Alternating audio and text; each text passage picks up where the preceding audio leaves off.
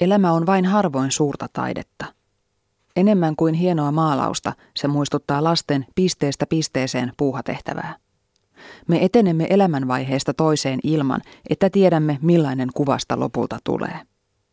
Pisteiden välillä me itkemme ja nauramme, rakastumme ja eroamme, toteutamme ehkä joitakin unelmia tai teemme suuria päätöksiä. Joskus pisteestä toiseen pääseminen on vaikeaa.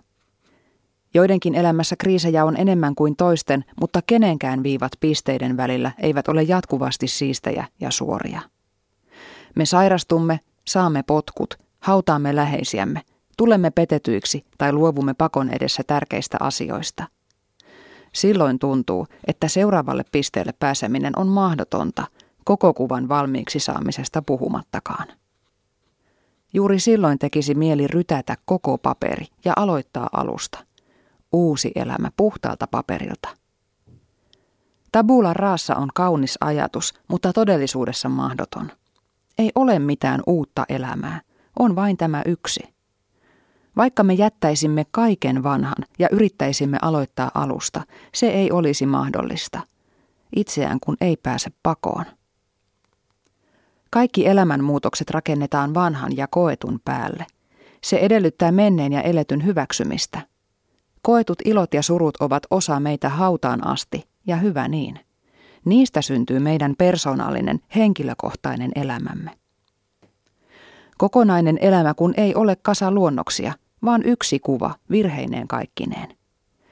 Elämän hienous on siinä, että meillä on mahdollisuus valita, mitä seuraavaksi piirrämme. On omalla vastuullamme hylätä asiat, jotka tekevät elämästämme huonoa. Omalla vastuulla on myös löytää asiat, jotka tekevät elämästä nautinnollista.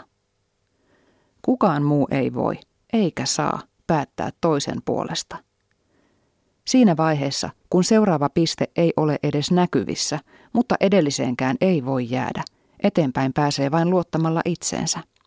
Siitä kuitenkin lopulta on kysymys. Rohkeudesta päättää itse, vaikka välillä menisikin metsään. Virheetön ja kaunis kuva, kun ei kuitenkaan ole hyvä, jos se ei ole oma.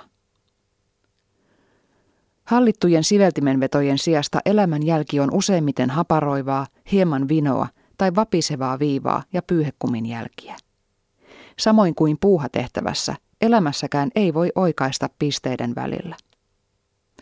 Ero puuhakirjaan syntyy siitä, että kun askartelutehtävässä pisteet ovat jo valmiiksi olemassa, elämässä ne löytyvät yksi kerrallaan. Ja mikä parasta, niitä voi asetella paikoilleen itse, juuri siihen suuntaan, mihin haluaa.